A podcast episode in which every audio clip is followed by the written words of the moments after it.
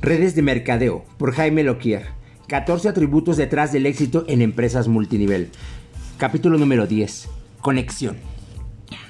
Era 1971 y el mundo aprendía a integrar razas.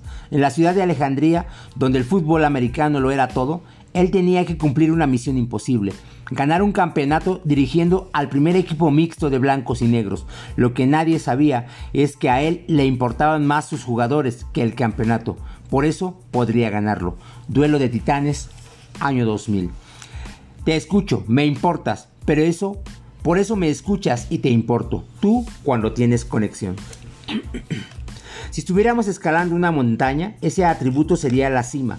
Conectar, querido lector, es la cualidad máxima que separa a los líderes de las redes de mercadeo de todos los demás líderes.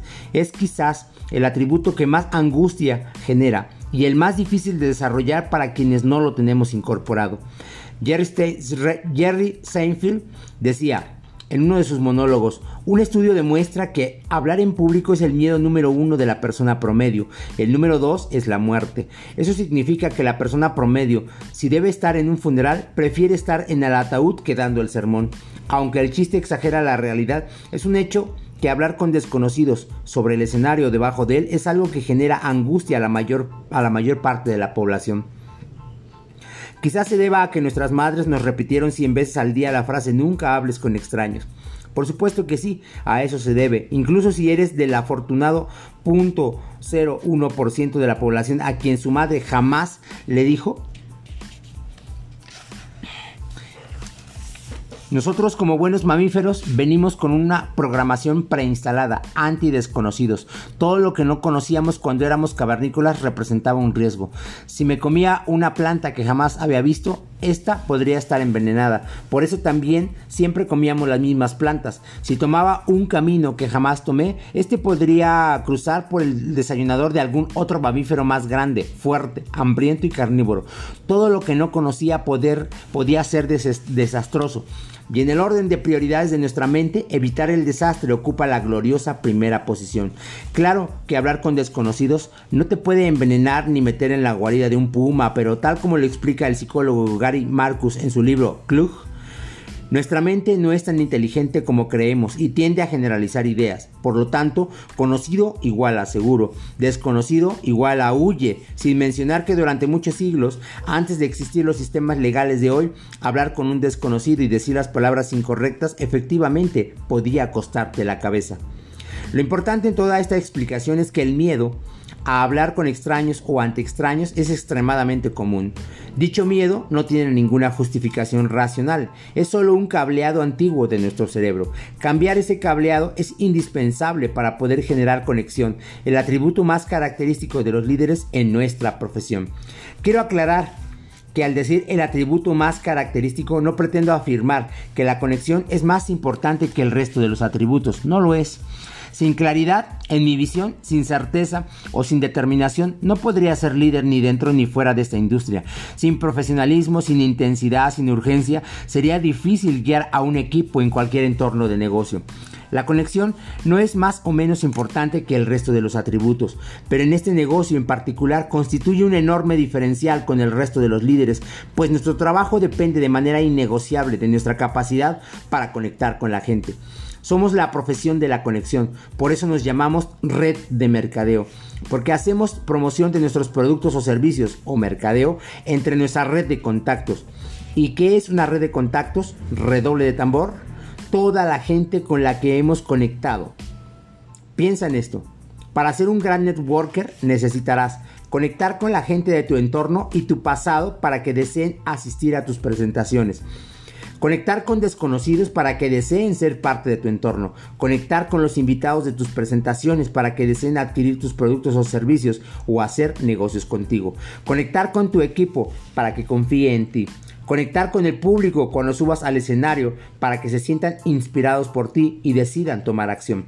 Como ves, en las redes de mercadeo, la conexión no lo es todo, pero sin conexión no hay redes de mercadeo. Así que pasemos a las preguntas obligadas. ¿Qué es la conexión y cómo la genero?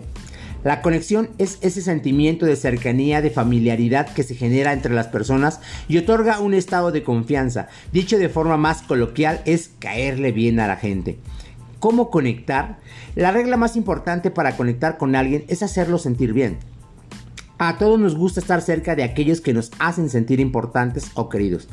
De alguna manera, tendemos a apreciar a todo aquel que nos aprecia y por lo tanto si alguien me quiere, me cuida, me hace sentir bien, automáticamente se convertirá en alguien que me cae bien. Cuando una empresa me contrata para hablar de este tema, les advierto de antemano que necesitaremos 8 horas de trabajo sin descanso ni cuartel para enseñarle a su gente a conectar. Podríamos escribir un libro completo acerca de cómo caerle bien a la gente. De hecho, existen varios, pero trataré de resumir de la manera más efectiva posible los elementos determinantes, esos que pueden hacer un cambio drástico en tu liderazgo. Número 1. Sé genuino. Si tratas de hacer sentir bien al otro, pero en el fondo no te importa su bienestar, tarde o temprano lo notará y causará el efecto opuesto al que esperas. No hay nada que ahuyente más a la gente que la hipocresía. Por lo tanto, deberás genuinamente preocuparte por el bien de todo aquel con quien quieras conectar.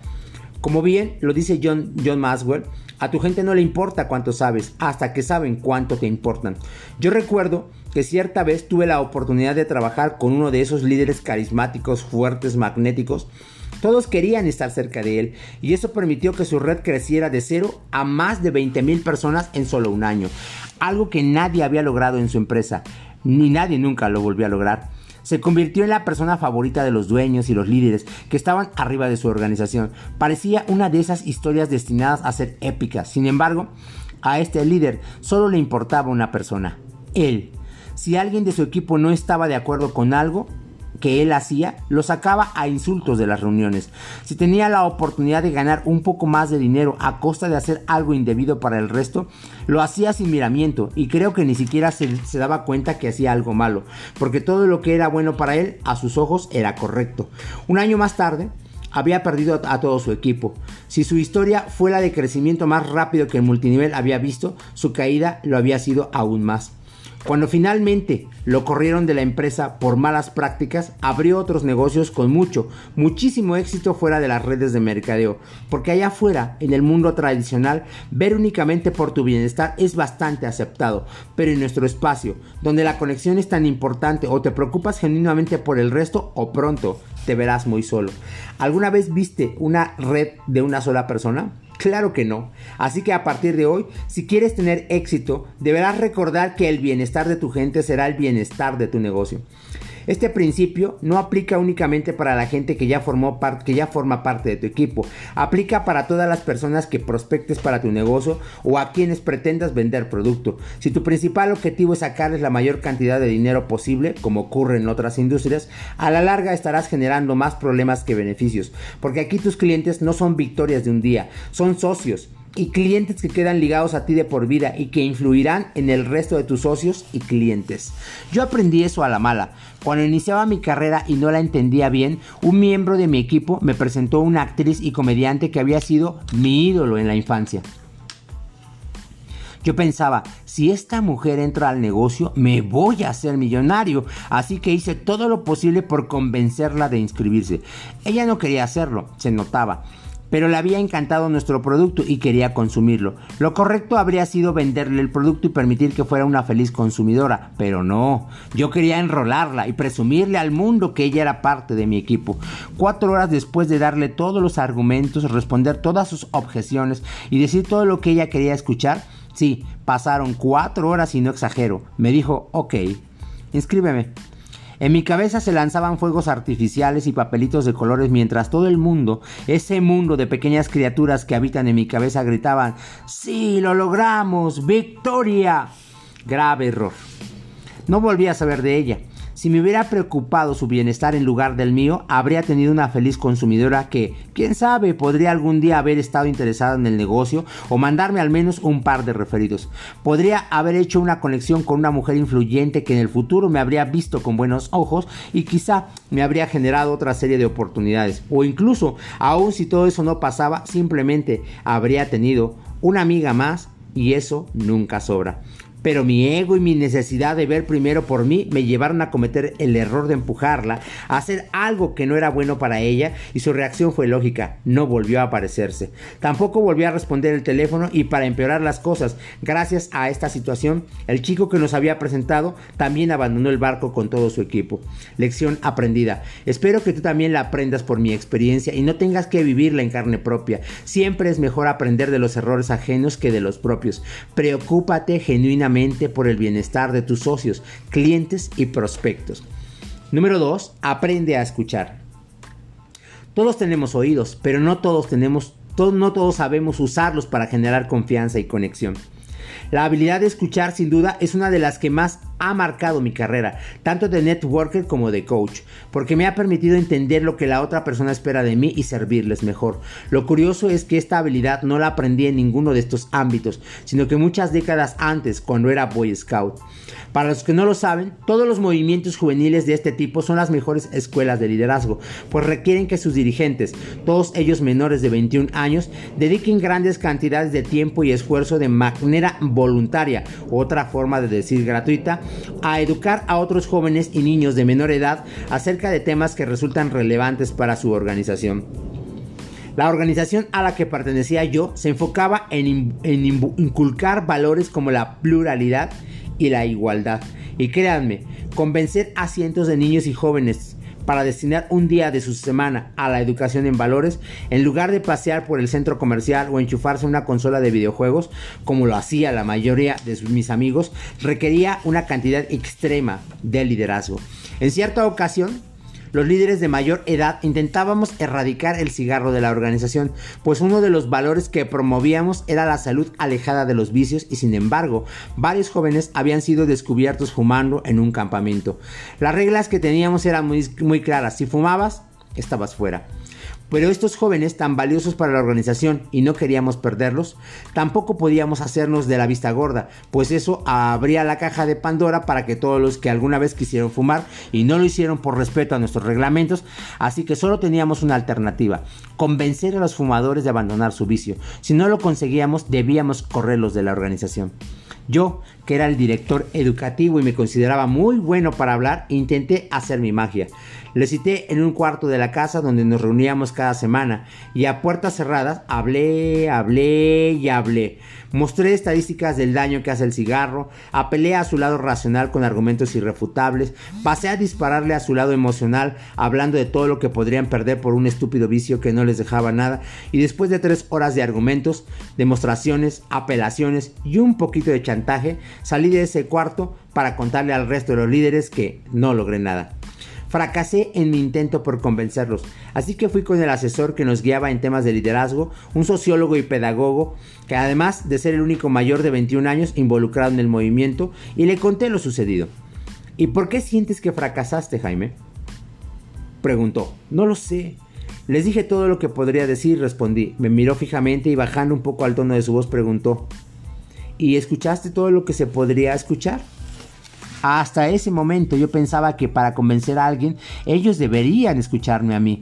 Para motivar a alguien ellos deberían escucharme a mí. Para vender algo ellos deberían escucharme a mí. Pero ahí aprendí que el resto del mundo no se mueve por lo que escuchen de mí. A menos que yo antes los haya escuchado a ellos. Y toda mi conversación esté, esté dirigida precisamente a eso que para ellos es importante. Traslademos este concepto a nuestro negocio. Cuando hablas con un prospecto de todas las bondades de tu empresa, en realidad estás hablando de todas las bondades que conectan con tus necesidades.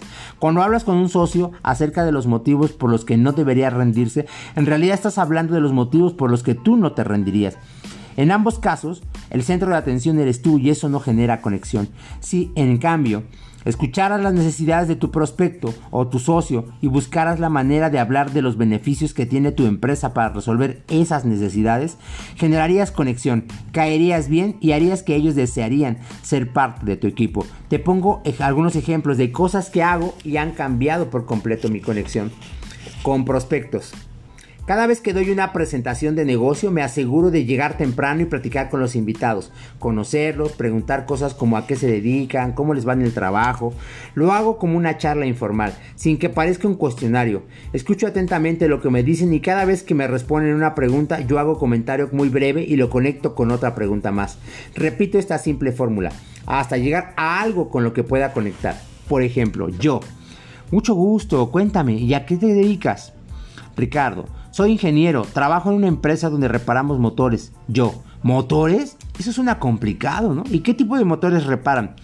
Ricardo, pues de todo, especialmente cosas chicas, ya sabes, licuadoras, aspiradoras, esas cosas.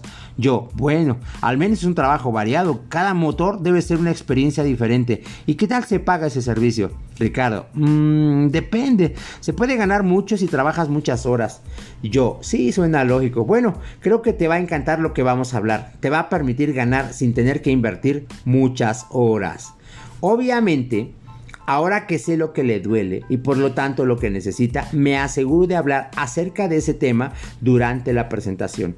En este ejemplo de Ricardo, explicaría cómo no se necesita mucho tiempo para ganar dinero en redes de mercadeo, siempre y cuando se siga un sistema y se haga bien. Ese tema conectaría a Ricardo con mi empresa mucho más que cualquier otra cosa y sería tonto hablar y hablar y hablar de otras cosas sin mencionarlo. ¿Ves? Hago la presentación, Pongo videos, uso herramientas, sigo el sistema de mi empresa al pie de la letra, pero agrego un pequeño detalle. Escucho las necesidades de los invitados y dedico un minuto a hablar de ese tema. Si el evento es masivo, hago exactamente lo mismo que en las presentaciones pequeñas. Escucho necesidades antes de iniciar y al final del evento, donde yo no di la presentación, me acerco a mis invitados y les hablo de cómo conecta lo que vieron con las necesidades que en algún momento escuché que tienen. Una pregunta que me encanta en estos eventos masivos es ¿qué te gustó? Su respuesta, sumada a las cosas que me platicó antes de iniciar el evento, me ayuda a saber de qué vale la pena hablar. Si me dice que le encantó el plan de compensación, me voy a enfocar en todo lo relacionado con el dinero, porque evidentemente es lo que lo mueve. Si me enfoco en hablarle de cualquier otra cosa que para mí es importante, lo desenfocará de las cosas que él necesita. Recuerda, mi único trabajo es conectar las necesidades de la gente con sus respectivas soluciones. ¿Y qué sucede si mi empresa no ofrece solución para las necesidades de mi invitado? Entonces mi empresa no es para él. No puedo pretender que el mismo zapato le quede a todo el mundo. Eso lo descubrió el príncipe de la Cenicienta hace siglos. Ya deberíamos saberlo. Si nosotros tratáramos de encajar a la fuerza nuestro zapato en el pie de quien no lo necesita, lo vamos a lastimar y a la larga nos va a odiar. Debemos aprender que nuestra empresa no es para todos, o al menos no lo es en esta etapa de su vida. Quizás hay gente que hoy no tiene la necesidad de un nuevo ingreso o un negocio sin jefes, o ninguno de los beneficios que ofrecemos, pero la vida da vueltas, y algún día pueden perder su empleo o simplemente buscar un ingreso adicional. Como lo mencionamos, cuando hablamos de ser genuinos, si trato de encajar a la fuerza mi negocio en la vida de una persona que hoy no lo necesita, el día que sí lo necesite no me va a tener en cuenta porque ya lo habré ahuyentado. Pero si soy honesto y busco realmente el bienestar de mis invitados, el día que tenga una necesidad relacionada con lo que hago, me buscarán con el equipo.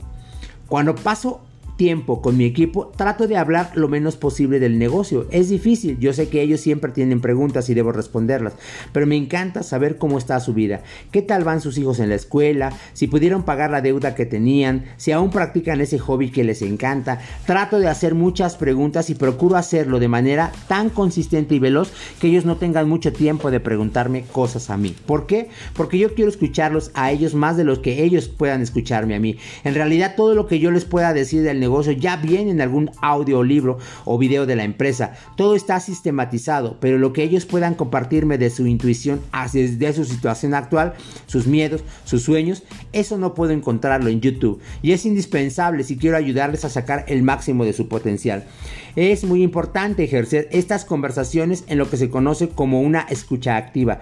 Termino acuñado por el famoso psicólogo Carl Rogers para descubrir ese estado en el que únicamente pensamos en lo que nos está diciendo la persona que tenemos enfrente. Escucha activa. Término acuñado por el famoso psicólogo Carl Rogers. No pensamos en qué contestar, no pensamos en cómo nos afecta, no pensamos en el partido de fútbol de ayer, no pensamos en nuestros juicios, únicamente prestamos total y absoluta atención a lo que nos están diciendo y tratamos de hacer breves comentarios y preguntas que le permitan a la otra persona profundizar en el tema. Al principio puede ser difícil porque estamos acostumbrados a hablar más de lo que escuchamos, pero si logramos desarrollar con maestría la escucha activa, podremos impactar la vida de nuestro equipo mucho más de lo que habríamos imaginado con el mundo. Cada vez que salgo a la calle procuro platicar al menos con cinco desconocidos. Uno nunca sabe quién está buscando el producto o la oportunidad de negocio que uno tiene que ofrecer. Esas pláticas funcionan exactamente igual que las que utilizo antes de iniciar mis presentaciones y sirven para que podamos hablar de lo que la otra persona desea, no de lo que yo quiera decir. Si recuerdas, la fórmula es muy simple. Número uno, pregunta abierta. Número dos, comentario breve que enlace otra pregunta. Número tres, repetir. Te pongo un ejemplo. Estás en el gimnasio y ves a un entrenador con una extraordinaria actitud. Una de esas personas que te encantaría tener en tu equipo. ¿Qué hacer para invitarlo a escuchar tu oportunidad? Anteriormente le hubiera dicho, hola, perdón la interrupción, solo quería ver cuándo podemos sentarnos a tomar un café para que te platique sobre una oportunidad de negocio que creo que te puede interesar. Y en el 99% de los casos, el entrenador en cuestión me habría visto con ojos desconfiados para después alejarse lo más posible de mí. Hoy haría algo un poco distinto. Por ejemplo, yo. Hola, ¿qué tal? Una pregunta. ¿Cuál es la mejor clase para bajar de peso? Pregunta abierta. Y el entrenador, la mía, por supuesto. Me imaginé. Sí, parece que le echas muchas ganas que los demás.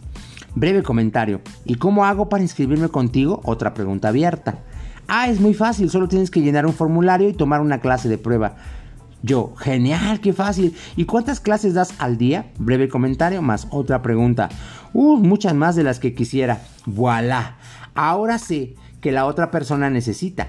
Así que podría concluir preguntando algo como, oye, pues veo que trabajas demasiado. Si yo tuviera algo que pudiera ayudarte a ganar lo mismo trabajando menos, ¿te interesaría escuchar?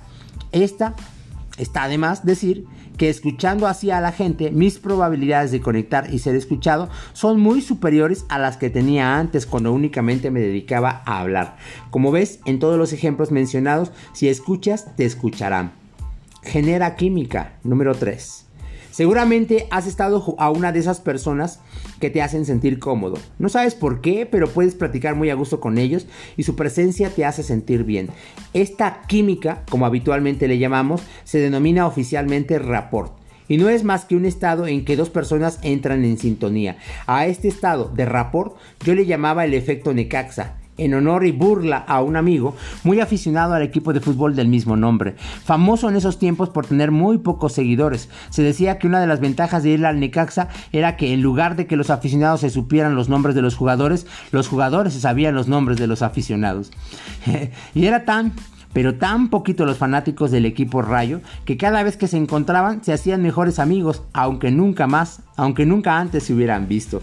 Es lo mismo que ocurre cuando estás de vacaciones, lejos de tu país y te encuentras a un compatriota. No importa si nunca antes lo viste, el simple hecho de ser igual a ti en, lugar, en un lugar extraño lo hace alguien con quien te sientes más cómodo y de alguna manera en confianza. Como puedes ver en estos ejemplos, el rapport se genera al encontrar terrenos comunes con la otra persona. Los terrenos comunes son todas, todas esas cosas que compartes con el otro y generan química, porque todo lo que nosotros hacemos nos cae bien. Si yo me caigo bien y si tú te pareces a mí, seguramente me caerás bien también. Basado en este principio, si descubro que a los dos nos gusta la música de Joaquín Sabina, procuraré hablar contigo de ese tema y no de la música clásica que a mí me gusta, pero a ti te aburre, suponiendo que me gusten las dos cosas porque tampoco se debe mentir solo para caer bien. Si hablas en un volumen bajo, intentaré hablar contigo en el mismo tono. Si tú no dices groserías, omitiré todas esas malas palabras que tanto me gusta usar para poner énfasis en cosas que no se podría decir de otra forma. Sí, lo admito, soy mal hablado. Si voy a dar una conferencia ante un público de empresarios cincuentones bien trajeados, asistiré con mi mejor traje y mi corbata más gruesa. Si la conferencia será ante un puñado de millennials, seguramente me aparezca con unos jeans o unos pantalones chino, una camisa casual y unos audífonos colgados al cuello. Sé que exageré el estereotipo de millennial, pero lo importante es que el concepto es el concepto. Todo lo que pueda parecerme o encontrar en común con mi interlocutor nos pondrá en una mejor sintonía y generará conexión. Un atajo. Buscando terrenos comunes, lo más fácil y rápido que puedes encontrar es utilizar la palabra que más ha escuchado la persona con la que hablas, su nombre. Llámale a alguien por su nombre y notarás que inmediatamente genera una conexión. Yo, por ejemplo, procuro decir al menos tres veces el nombre de la persona con la que interactúo, aunque dicha interacción dure solo un minuto. Número 4. Aprende a disfrutarlo. No sabría cómo decirlo de una manera más discreta, así que es, te lo diré de frente. Yo odiaba interactuar con otros. Mi actividad favorita era ir al cine cuando estaban por quitar las películas de cartelera para asegurarme de que la sala estuviera vacía. Si había más que mi enorme bote, sin más, si había más que mi enorme bote de palomitas y yo. Sentía que había demasiada gente para disfrutar la película. Sin embargo, al entrar en esta industria tuve que tomar la decisión de cambiar eso. Mi negocio me obligó a esforzarme por pasar más tiempo con otros, a hablar con desconocidos y en última instancia a conectar con más personas. Si antes leía un libro en la peluquería, ahora tenía que platicar con los peluqueros. Si antes me dormía en los aviones, ahora sacaba conversación a mis compañeros de viaje y a los sobrecargos y a los pilotos y a los que traen las maletas. Fue un proceso difícil para este aprendiz de Grinch, pero sin duda una de las habilidades que más ha impactado de manera positiva en mi vida. Una habilidad que únicamente puede convertirse en maestría cuando la disfrutas, pues si estás incómodo, impides que se genere esa genuina conexión. En el momento que empiezas a disfrutar el conocer gente por el simple placer de conocerla o cuando encuentras satisfacción escuchando y ayudando a las personas, es entonces Solo entonces cuando te conviertes en un verdadero conector. Me encantaría poder, poder decir más al respecto para, para que este punto fuera más largo y consistente, pero ¿qué le vamos a hacer? Es así de simple. Disfruta conectar y conectarás mejor.